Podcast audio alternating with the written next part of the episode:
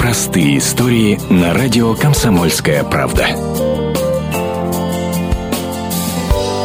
Вы думаете похудеть почти на 40 килограмм? Сродни фантастики? А вот и нет. 24-летняя Юлия Каракова теперь шутит, мол, лучшая диета – парень из интернета. Да-да, именно после того, как сибирячки написал красавчик Сергей из Подмосковья, студентка юридического факультета, которая тогда весила 112 килограммов, решила основательно взяться за себя. Только познакомилась, у меня стимул дополнительный. Не удать потряс лицо, но привести себя в порядок. Была еще одна причина для радикального преображения девушки. На своей страничке в соцсети Юля выкладывала фотографии, где ее полноты почти не было видно. Так что пришлось сибирячке идти в тренажерный зал и садиться на диету.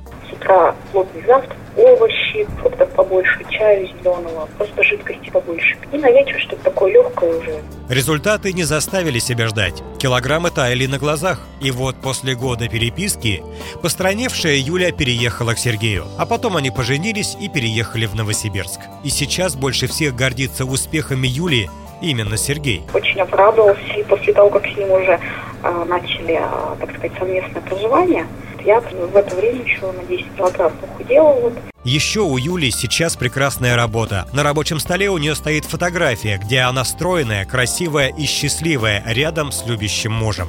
Вот такая простая история. Татьяна Ковынева, Денис Табаков, Комсомольская правда, Новосибирск.